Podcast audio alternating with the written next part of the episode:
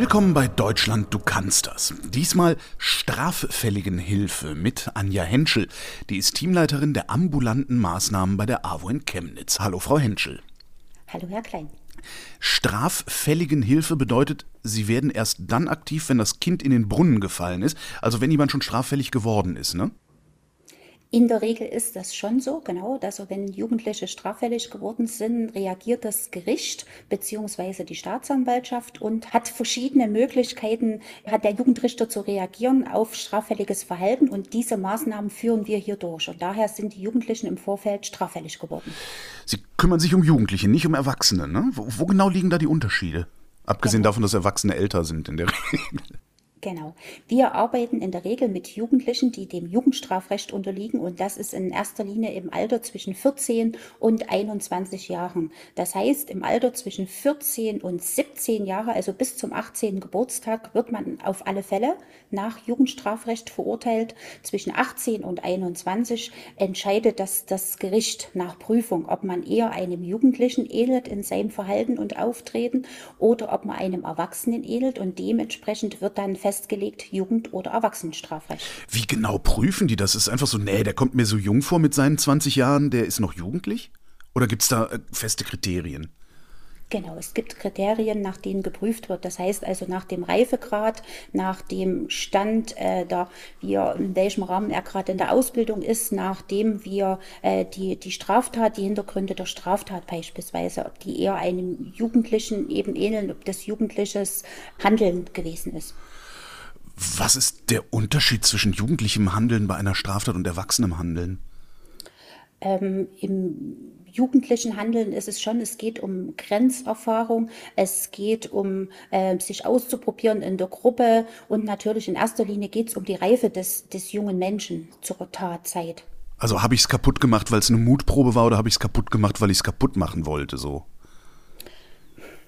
Ja, schwierig zu sagen. Also im, in erster Linie geht es darum, die Reife des Jugendlichen einzuschätzen. Ne? Also ähnelt er eher zwischen 18 und 21 einem jungen Menschen oder ist es eben schon eher einem Erwachsenen, der mit, mit beiden Beinen im Leben steht und sozusagen ja erwachsen ist und damit auch entsprechend als Erwachsener verurteilt werden Also von kann. dem ich auch mehr Verantwortung erwarten kann, ja, allein aufgrund genau. der Lebensumstände. Okay, verstehe. Genau. Um, um welche Art von Straffälligen kümmern Sie sich denn so? Also so zwischen Ladendieb und Mörder, sag ich mal. Das kommt auf die unterschiedlichen Maßnahmen an, von denen wir sprechen. Aber grundsätzlich beschäftigen wir uns mit Jugendlichen in jeglichem Alter und mit jeglichem Straftatsbestand. Das heißt also beispielsweise in meinem Projekt im Täter-Opfer-Ausgleich. Das heißt also, da geht es um Vermittlung zwischen Geschädigten und dem Beschuldigten. Dort kann jede Straftat, die passiert ist, dieser Konflikt geschlichtet werden. Hm. Täter-Opfer-Ausgleich, das ist ja mehr als, dass mir mein Sachschaden ersetzt wird, ne? Was genau passiert da eigentlich? Im Täter-Opfer-Ausgleich ist es so, dass das Ziel ist, dass die beiden Konfliktparteien im besten Fall gemeinsam an einem Tisch über die Straftat sprechen, eine Klärung da wiederfinden und eben auch die Wiedergutmachung auf den entstandenen Schaden miteinander klären können. Wobei diese Konfliktklärung, das heißt also das, was zwischen den beiden vorgefallen ist, im Mittelpunkt der Klärung steht. Warum sollte ich da mitmachen? Als Täter kann ich verstehen, weil mir das wahrscheinlich irgendwelche Vorteile auch im System bringt. Aber warum sollte ich als Opfer da mitmachen? Als Geschädigter ist es eine der wenigen Möglichkeiten, überhaupt gehört zu werden. Im äh, Rahmen des Strafrechts, also des Strafprozesses, bin ich geladen als äh, Geschädigter, als Zeuge im Strafverfahren. Aber dort im Täter-Opfer-Ausgleich habe ich die Chance, einfach dem Beschuldigten zu sagen, wie mir es ging. Habe natürlich auch die Chance zu erfahren, was die Hintergründe der Tat war. Kann natürlich auch äh, für die Zukunft Vereinbarungen treffen, wie wir miteinander umgehen. Aber habe natürlich auch den Effekt, zeitnah und ohne großen Aufwand meinen Schaden zu regulieren. Sie meinen jetzt den, den materiellen Schaden, der da, der da möglicherweise entstanden ist? Genau.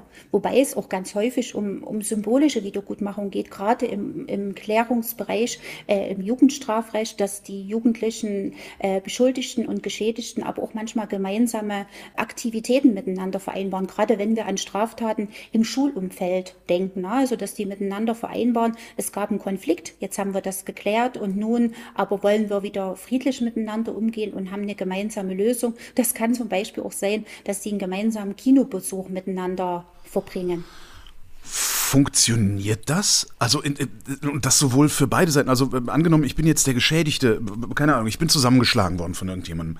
Jetzt mache ich, mach, setze ich mich zum Täter-Opfer-Ausgleich und erzähle demjenigen, der mich zusammengeschlagen hat, wie es mir damit geht. Kommt das in der Regel bei den Tätern an? Also die Erfahrung zeigt, dass das bei den meisten Tätern ankommt, also vor allen Dingen, weil die diese persönlichen Hintergründe der Geschädigten hören und das eben nicht eine Strafe ist, die irgendjemand festgelegt hat, sondern dem, dem ich ein Leid zugefügt habe, eben diese Körperverletzung zugefügt hat, der erzählt mir nochmal, wie es ihm damit ging, wie lange er damit zu tun hatte, was er für Verletzungen hatte und was das für einen bedeutet, wenn man zusammengeschlagen wird. Natürlich gibt es auch Täter, die, die Wiederholungstäter sind, auch dann ist es natürlich eine Frage des Erfolges, aber ich glaube, im Moment und in der Schlichtung zwischen den beiden Beteiligten ist es auf jeden Fall gewinnbringend für beide Seiten. Ist es das nur theoretisch oder funktioniert das wirklich? Also die Erfahrung zeigt, dass es wirklich funktioniert. Gerade viele äh, Täter-Opfer-Ausgleichsverfahren werden bei jungen Tätern wird es genutzt vom Staatsanwalt, dann ist es ein Ersttäter und viele der Täter werden auch eben, weil es im Jugendstrafrecht ist, nie wieder straffällig. Das ist sicherlich ein Vorteil dann eben dieser Klärung im Täter-Opfer-Ausgleich, aber natürlich auch im Rahmen, wie auf den Jugendlichen eingewirkt wird von vielen verschiedenen Seiten. Äh, verstehe ich das richtig? Der Täter-Opfer-Ausgleich ist sozusagen die Strafe, die das Gericht verhängt. Ähm, das kann eine der Strafen im Jugendstrafrecht sein. Äh, also äh, du gehst jetzt, weiß ich nicht, drei Monate in den Knast und danach ist Täter-Opfer-Ausgleich oder wie stelle ich mir das vor?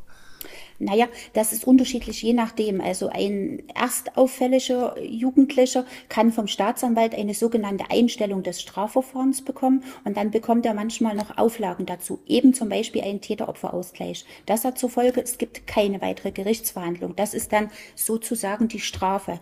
Unter anderem kann es aber auch sein, dass der Jugendliche Arbeitsstunden bekommt für sein Verhalten. Ne? Also ja. diese sogenannten Sozialstunden, die, glaube ich, mich, ja. jeder schon mal gehört hat. Ganz ja, genau. Fahren ohne Helm Helm und so. Ja, ja ne, das ist so eine ganz bekannte, die auch unter Jugendlichen logischerweise ganz bekannt ist.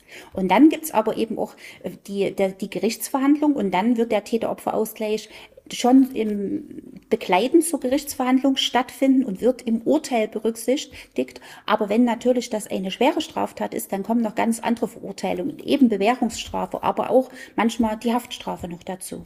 Wird dieser Täter-Opfer-Ausgleich angeordnet oder sucht man sich den als Täter oder als Opfer oder als beide? Ähm, all das ist möglich. Also ähm, der Täter-Opfer-Ausgleich ist für beide Beteiligten freiwillig. Das heißt, sowohl Täter als auch der Geschädigte oder die Geschädigte entscheiden sich für den Täter-Opfer-Ausgleich. Aber der jugendliche Täter bekommt meistens die Empfehlung von einer Institution, einfach weil der Täter-Opfer-Ausgleich in den Medien und auch in unserem Umfeld noch wenig bekannt ist. Gerade im Jugendstrafrecht begleitet den jugendlichen Täter die Jugendgerichtshilfe im Jugendamt und die geben so einen ersten Tipp, das gibt's als Möglichkeit, wenn du Interesse hast, melde dich bei der Schlichtungsstelle. Also der Zugang ist dann freiwillig. Kann man da auch irgendwie betuppen? Also so, ich habe gerade so MPU äh, geistert jetzt in meinem Kopf rum und äh, da werde ich ja auch darauf vorbereitet und kriege im, im besten Fall erzählt, was ich denen erzählen muss, damit ich meinen Führerschein wieder kriege. Funktioniert sowas im Täter-Opfer-Ausgleich auch? Dass ich ja, Reue zeige, obwohl ich eigentlich keine Reue empfinde? Also ich gehe davon aus, dieses Erstgespräch mit dem Täter, was ja immer der erste Schritt im Täter-Opfer-Ausgleich ist, findet mit dem Vermittler, das heißt in dem Fall mit mir oder meiner Kollegin statt. Und wir legen fest, ob wir glauben, dass derjenige das ernst meint und ob der eine Klärung mit dem Geschädigten auch wirklich möchte und ob er Reue zeigt. Und wenn das nicht der Fall sein sollte, dann würde ich in dem Fall die Geschädigten gar nicht kontaktieren und damit wäre der Täter-Opfer-Ausgleich, würde der nicht durchgeführt. Ist Ihnen das schon mal passiert, dass Sie, dass Sie irgendwie einen Geschädigten äh, kontaktiert haben und der gesagt hat, nee, leck mich, ich will mit dem nichts zu tun haben?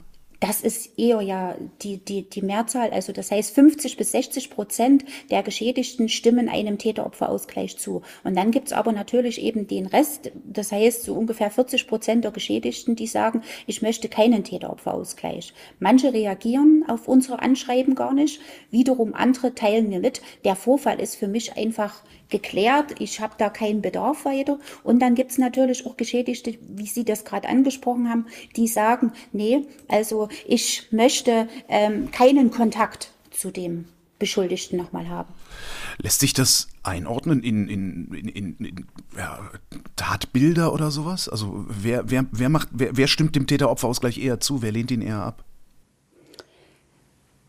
Also eher die Zustimmung ist oftmals tatsächlich, wenn es wirklich Konflikt ist zwischen zwei direkt betroffenen Personen, also persönlich Geschädigte, gerade die Körperverletzungsdelikte, wiederum äh, Taten, wo eine Institution betroffen ist. Das heißt also bei einem Diebstahl eine, eine Ladenkette beispielsweise, um jetzt keinen speziell herauszugreifen, ja. oder eine äh, größere Wohnungsbaugesellschaft. Da ist es manchmal schwierig, die persönlichen Ansprechpartner zu finden und eine direkte persönliche Betroffenheit. Dann kann es tatsächlich sein, dass von dort eher eine Ablehnung kommt, eben auch wegen Zeitaufwand und das ist im Unternehmen, wird das einfach mit geklärt. Aber ein richtig guter TOA läuft am besten, wenn man zwei persönlich betroffene Beteiligte hat.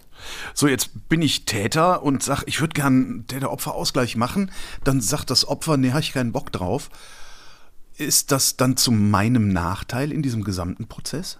Der Beschuldigte hat dieses Erstgespräch mit mir geführt auf alle Fälle. Und äh, aus erzieherischen Aspekten gesehen hat der dort schon mal sich auf die Opferperspektive eingelassen, hat sich mit der Tat auseinandergesetzt. Von daher ist diese Auseinandersetzung mit der Straftat auf alle Fälle passiert.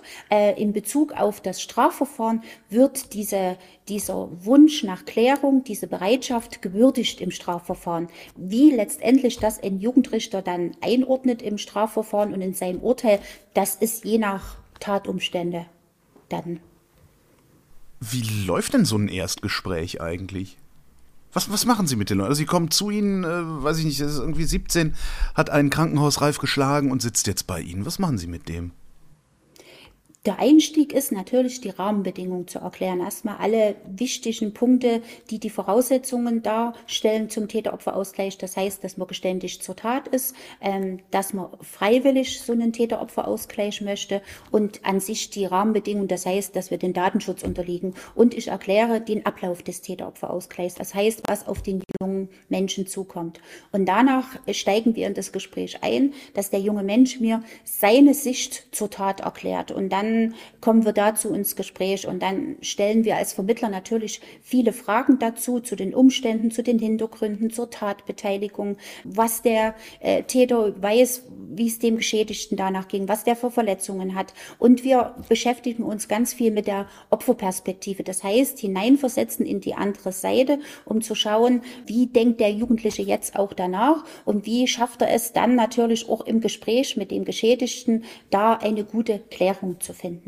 Wenn jetzt beim Täter-Opfer-Ausgleich die jugendlichen Straftäter vor Ihnen sitzen, wie benehmen die sich? Also wie, wie, wie sieht das aus, wenn da jemand Reue zeigt? Brechen die weinend zusammen? Oder habe ich da jetzt irgendwie eine viel zu dramatische Vorstellung von ihrem Job? Also in erster Linie ist vielleicht zu erwähnen, dass der Täter-Opfer-Ausgleich für den Außenstehenden vielleicht ganz einfach klingt, aber im Gegenteil. Genau, ihr gebt euch jetzt mal die Hand und vertragt euch wieder. Ganz genau. Es braucht ganz viel Mut und natürlich auch erstmal dieses Gefühl, sich einlassen auf die andere Seite. Es ist einfach Entschuldigung zu sagen, wenn wir uns selber überlegen, ist das jeden Tag mehrfach vielleicht auch notwendig wegen Kleinigkeiten und dort ist es ja im Großen notwendig und Jugendliche haben da natürlich so ihre Probleme. Manch einer steht auf und gibt die Hand, ein anderer sagt einfach, weil es ihm so schwer fällt, es tut mir leid, aber durch Mimik und Gestik zeigen die beiden Seiten ganz viel. Und es ist für beide Seiten eine Herausforderung, aber ein tolles Erlebnis, wenn man es dann geschafft hat, Entschuldigung zu sagen für das, was passiert ist. Aber Jugendliche brauchen ganz viel Mut, diesen Weg zu gehen. Wer braucht da mehr Mut, die Täter oder die Opfer?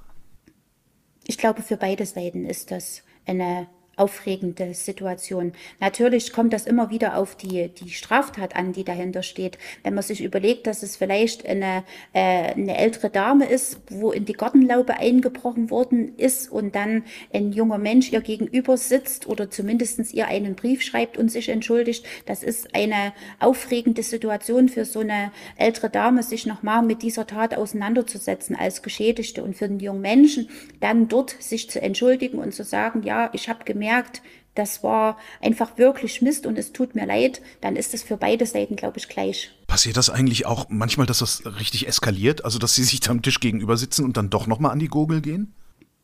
Ähm, Im Einleitungsteil für die Erklärung zum Täter-Opfer-Ausgleich benennen wir Regeln für das Gespräch. Das heißt, auch wir als neutrale Vermittler sind dafür zuständig, dass dieses Gespräch in einem geordneten Rahmen und auch fair abläuft. Aber es geht oft um Emotionen, aber im, im positiven Sinne. Es kann auch mal Tränen fließen und natürlich kann auch ein Geschädigter auch noch mal durchaus wütend deutlich machen, was das für ihn bedeutet hat, aber nicht im Rahmen, dass es handgreiflich oder dass es verbal eskalierend wird. Dafür sind wir da, dafür unterstützen wir die beiden Seiten. Sind die Regeln immer dieselben? Also lesen Sie da von einem Blatt ab, was jetzt gilt, oder ist das auch individuell unterschiedlich, je nachdem, was für Täter, was für Opfer sich da gegenüber sitzen?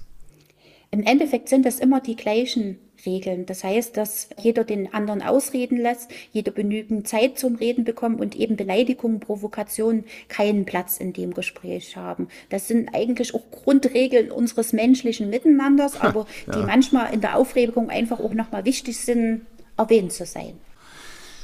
Ich habe in Ihrer E-Mail-Signatur noch ein interessantes Wort gelesen, das ich vorher noch nie gehört habe. Schülergericht. Was ist das? Das Schülergericht ist ein Projekt. Wir bilden ehrenamtliche Schüler aus Chemnitz zu sogenannten Schülerrichtern aus. Das ist eine Maßnahme, die ausschließlich über die Staatsanwaltschaft mit der Einstellung des Verfahrens zugewiesen wird. Das heißt, ein jugendlicher Täter oder eine Täterin äh, sitzt einem Schülergremium von drei ausgebildeten Schülerrichtern gegenüber und unterhält sich auf Augenhöhe mit diesen Schülerrichtern zur Tat, zur Person, zu Interessen, zu Neigung Neigungen zur Freizeit mit dem Ziel, dass diese Schülerrichter eine Festlegung, eine Sanktion finden, die der Täter oder die Täterin dann erfüllen müssen. In welchem Rahmen passiert das? Geht es da um Schulhofschlägereien oder äh, wo, wo, wo, wo ist die Grenze von so einem Schülergericht?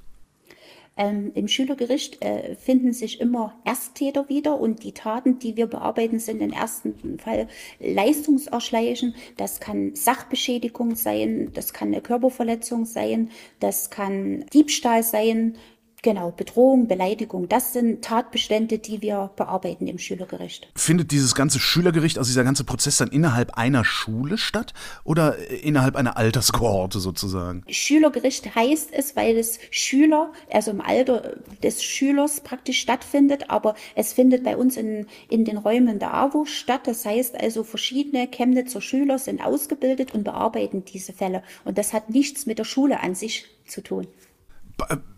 Funktioniert das?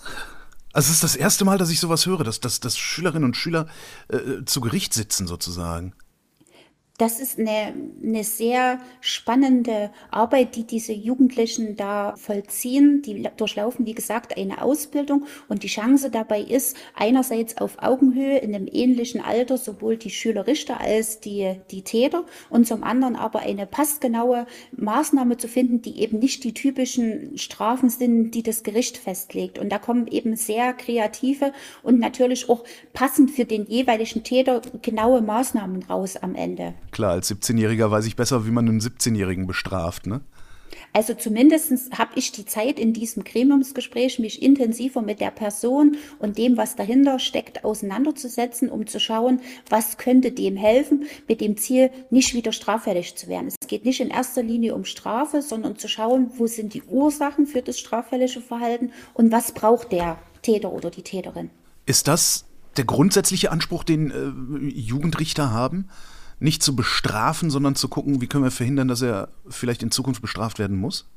Genau, das ist das Besondere des Jugendstrafrechts. Es geht um den Erziehungsgedanken mit dem Ziel, dass der jugendliche Täter nicht wieder straffällig wird und dass erzieherisch auf ihn eingewirkt wird mit Maßnahmen, die eben nicht die typischen Maßnahmen des Erwachsenenstrafrechts sind. Also mehrere Jahre wegsperren oder ähnliches? Ganz genau. Es geht eher eben mit der Tat auseinandersetzen und auf die ja, Bedürfnisse zu reagieren, die Umstände im Leben dieses jugendlichen Täters. Aber was ist denn das, was dann dazu führt, dass ich in Zukunft nicht wieder straffällig werde? Also das, es gibt ja so diese Idee vom Arrest, ne, wo man die jungen Leute nach kleineren Vergehen einfach mal eine Woche wegsperrt, so als Vorgeschmack irgendwie, Abschreckung und so. Äh, für so jemanden wie mich klingt das total sinnvoll, aber eigentlich habe ich keine Ahnung. Äh, Was halten Sie als Praktikerin von dieser Idee? Also ich bin jemand, der sich wünscht, dass zeitnah auf straffälliges Verhalten reagiert wird, also dass es eine schnelle Reaktion gibt, aber bin dabei nicht in erster Linie beim Arrest. Es gibt Jugendliche, wo ein Arrest also das heißt, eine Abschreckung eine Möglichkeit sein kann. Also wir haben auch Jugendliche, die brauchen zu irgendeinem bestimmten Zeitpunkt, nachdem schon viele Versuche erzieherisch unternommen worden sind, auch die Reaktion mit Haft zu reagieren. Aber für mich ist es wichtig, dass es zeitnahe Reaktionen gibt und die dann am jugendlichen Täter orientiert sind. Und das bieten eben die Maßnahmen, die im Jugendstrafrecht angewandt werden. Gibt es denn eigentlich auch Jugendliche, die Sie gar nicht erreichen können? Ich glaube, ehrlicherweise muss man auch das sagen, dass es auch Jugendliche gibt, die man schwer erreicht und die vielleicht gerade zu dem Zeitpunkt, wo sie uns hier zugewiesen worden sind, noch nicht erreichbar sind. Ich glaube, jeder Jugendliche ist zu irgendeinem Zeitpunkt erreichbar, aber das kann sein, wenn er hier in einer Maßen, in einer Gruppenarbeit oder in einer Einzelfallhilfe gerade bei uns ist, dass das nicht der richtige Zeitpunkt ist und dass man da ja einfach gucken muss und eine nächste Chance praktisch er braucht dann später.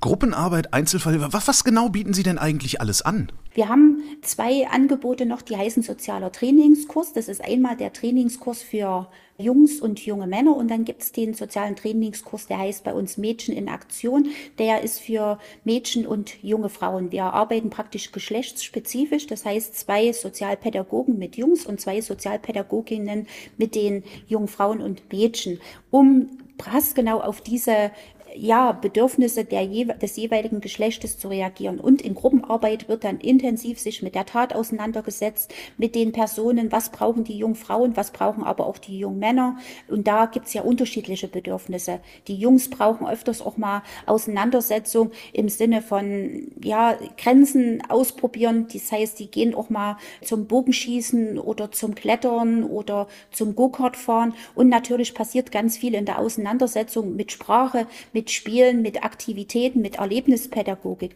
Und genauso passgenau passiert das auch auf der anderen Seite mit jungen Frauen. Die kann sein, dass die gerade in der Phase sind, jung Mutter zu werden. Dann wird eben auch solche Themen spielen dann eine Rolle. Welche Gruppe ist größer, die Jungs oder die Mädchen? Also mehr junge Männer werden mit Sicherheit straffällig und auffällig, aber die Gruppengröße ist die gleiche. Aber wir arbeiten schon mehr mit jungen Männern, würde ich sagen. Das war der soziale Trainingskurs. Was war das andere? Das andere ist die Betreuungsweisung. Das ist eine Einzelfallhilfe. Betreu Betreuungsweisung? Ganz genau. Mhm. Das ist eine Einzelfallhilfe, wo ein Jugendlicher für ein halbes bis ein ganzes Jahr einen Einzelfallhelfer mit gerichtlicher Auflage an seine Seite bestellt bekommt. Und das bedeutet, dass wir einen jungen Menschen eine längere Zeit begleiten auf all den Wegen, die er zu gehen hat. Das heißt, wir kümmern uns um natürlich die gerichtlichen Auflagen, wir kümmern uns aber eben auch um Anträge zu stellen, dass er entsprechend die Gelder hat, um schulische Perspektive, um berufliche Perspektive. Wir führen gemeinsam Gespräche mit Eltern, wir kümmern uns aber auch um Freizeit und all die Sorgen und Nöte, wenn er eben gerade in einer Partnerschaft ist, mit, die gerade zu Ende gegangen ist. All das sind Themen, die der Einzelfallhelfer mit dem Jugendlichen bespricht und da ein Stück seines Weges ihn gerade begleitet. Wow, das klingt nach einem aberwitzigen Zeitaufwand. Wie viel wie, wie funktioniert das? Ist das irgendwie eine, eine Therapiestunde die Woche oder, oder ist man da ständig verfügbar als äh, Betreuer? Ein Kontakt in der Woche mindestens und dann kommt es darauf an, was gerade anliegt im, im Leben des jungen Menschen. Ne? Das kann dann auch mal in der Woche auch mal zwei oder drei Kontakte sein. In den, mit den neuen Medien gibt es da natürlich auch viele Kontakte über meiner schnellen Nachricht, die man miteinander schreibt und dann ist es aber mindestens ein persönliches Treffen, das je nachdem dann eben thematisch in den den Räumen der AWO stattfindet, aber auch ganz viel aufsuchen. Das heißt also, dass wir zu Hausbesuchen gehen, dass wir die Jugendlichen zu Ämtern begleiten. Gibt es eigentlich so ein ja, standardisierbares Profil des jugendlichen Delinquenten? Also gibt es irgendwie eine, eine, eine, eine Schicht, ein Milieu, eine Klasse, die eher straffällig wird als die andere? Oder werden die einen nur erwischt und die anderen nicht? Ich glaube, also man kann schon sagen, dass es natürlich bestimmte Aspekte gibt, wo es sein kann, dass man eher straffällig wird. Aber Straffälligkeit gerade im Jugendalter durchzieht alle, alle Schichten. Also wir haben alle Schichten von jungen Menschen hier in unseren Angeboten. Aber natürlich jemand, der eine schwere, wie man so schön sagt, Kindheit hat, ne? also wo die, die Möglichkeiten zu Hause schwieriger sind, wo auch natürlich damit die Unterstützung im schulischen und beruflichen Aspekt fehlen, wo Freizeitideen fehlen, wo man viel alleine gelassen wurde mit Entscheidungen und wo natürlich vielleicht auch Suchtproblematik schon in der Kindheit im, im Haushalt der Eltern ein Thema war, können Gründe sein, die viel eher vielleicht auch eben zu Straffälligkeit führen können. Auf der anderen Seite der Medaille sind dann die Wohlstandsverwahrlosten. Sehen Sie die auch? Auch das kann sein, natürlich, wenn jemand, weil vielleicht Eltern zu viel beschäftigt sind, weil alles vorhanden ist, weil es vielleicht wenig Grenzen, Regeln gibt. Auch das kann natürlich sein, dass ein Jugendlicher ausbricht, sich vielleicht bewusst auch an, an der Peergroup, das heißt also an den Gleichaltrigen orientiert und dann sind vielleicht auch da eben die Straftaten näher, als man manchmal denkt. Jetzt muss es ja eigentlich darum gehen, gar nicht erst straffällig zu werden, so im Sinne von, was Hänschen nicht lernt, lernt Hans nimmermehr. Ne? Also, wie lernen junge Menschen, dass Verbrechen sich nicht lohnt? Wobei Verbrechen auch wieder so ein. Ich meine, ich habe in meiner Jugend auch Ladendiebstähle begangen, bin einmal erwischt worden, habe dermaßen viel Schiss gehabt, dass ich danach nie wieder getan habe. Aber was unterscheidet mich von dem, der dann trotzdem weitermacht? Ich glaube, das, was Sie gerade angesprochen haben, ne? also dass es damals dann wahrscheinlich ja eine schnelle Reaktion gab, ne? also dass man vielleicht, dass, dass es schnell äh, eine Folge gibt, dass man nach Hause kommt, es ist jemandem aufgefallen, uns wird reagiert, wir gehen vielleicht zurück in den Laden, entschuldigen uns, geben die Ware zurück oder klären das. Ne? Und das geht im Kleinen sowohl zu Hause in der Familie mit Konfliktklärung los, das geht aber schon im Kindergarten und natürlich viel mehr im Schulalter los, dass ich Regeln habe, die ich befolgen muss und dass es vor allen Dingen immer wieder die Klärung und die Auseinandersetzung damit gibt. Ja, aber warum sollte ich diese Regeln denn verfolgen? Also ich, ich hatte damals Glück, weil ich konnte dann den, den Geschäftsführer oder was auch immer sein Job war, davon überzeugen, nicht meine Eltern anzurufen, war eine Tüte Gummibärchen, ist natürlich dann auch ein vergleichsweise geringer Schaden äh, und habe dann Hausverbot bekommen, aber es hat gewirkt. Ich hätte aber auch genauso gut weitermachen können und einfach darauf achten können, mich nicht erwischen zu lassen. Was ist mit mir passiert an der Stelle? Naja, ich, ich vermute ja, dass es eine, eine schulische, berufliche Perspektive gab im Umfeld, ja. in dem Straftat keine Rolle gespielt hat. Ne? Also gerade im Jugendalter ist es ganz entscheidend, dass Jugendliche ähm, Ansprechpartner haben, dass sie sich äh, gebraucht und gehört fühlen, dass sie vor allen Dingen auch in ihrer Freizeit praktisch Ideen haben. Ne? Also oftmals ist so ein, so ein Knackpunkt eben, wo das Jugendstrafrecht losgeht, das Alter 13, 14. Oftmals ist das die Zeit, wo man mit seinen Freizeitangeboten aufhört und dann natürlich ganz viel freie Zeit hat und die Jugendlichen, die aber gut integriert sind in dem Alter, einen Freundeskreis haben, aber eben auch Sachen haben, wo sie sich gerne beschäftigen, dort ist die Idee nach Straffälligkeit gar nicht so sehr. Natürlich braucht es auch Angebote an Jugendliche, Grenzerfahrungen zu machen. Ob das nur im Sport ist, in allen möglichen anderen Themengebieten, all das können Punkte sein. Und natürlich gehört auch ein Erfahren davon dazu, ich kann nur so viel ausgeben, wie ich Geld habe. Und auch das wird in Familie beispielsweise gelebt, wenn wir beim Thema Diebstahl sind. Ne?